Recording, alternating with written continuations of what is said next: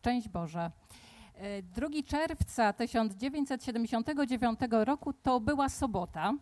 Ja e, byłam wtedy uczennicą siódmej klasy szkoły podstawowej i na placy zwycięstwa e, zabrał mnie tata. Były takie przestrogi, będzie ciasno, więc nie poszły tam moje siostry.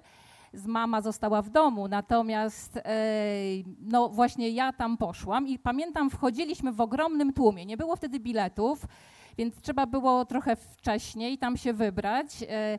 I w tym wielkim tłumie był wielki porządek. To było ciekawe. Myśmy się za bardzo chyba nie przepychali, jakoś tak weszliśmy spokojnie i udało się dojść do połowy placu od strony Wiktorii. Wchodziliśmy od e, krakowskiego przedmieścia, e, tą ulicą e, królewską.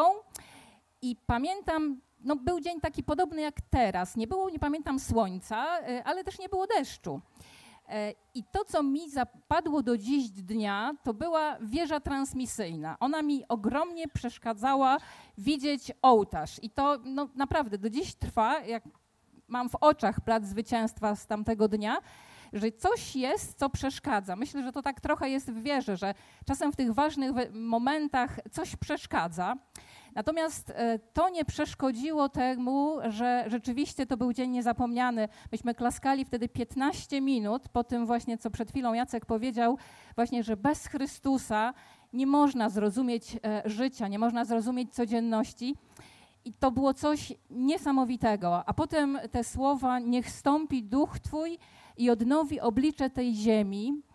E, I ja nie wiem, myślę, że naprawdę nie spłynęły te słowa po mnie jak po kaczce, dlatego że no, Pismo Święte bardzo prosto mówi, że Ojciec z nieba da Ducha Świętego tym, którzy go proszą. I trudno opowiadać o tych 40 latach, ale stały się one dla mnie niesamowitą przygodą z Panem Bogiem.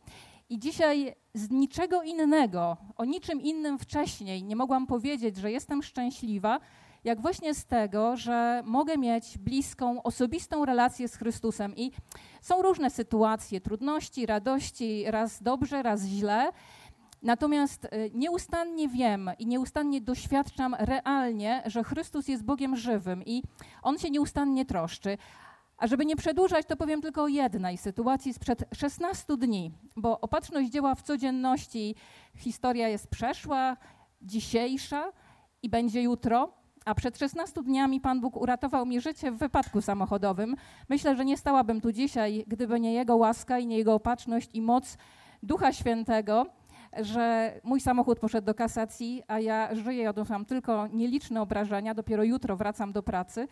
Natomiast e, to jest dla mnie praktyczny, wyraźny dowód, że ta codzienność z Chrystusem w mocy Ducha Świętego nieustannie jest wielką przygodą i Pan Bóg nieustannie prowadzi do szczęścia.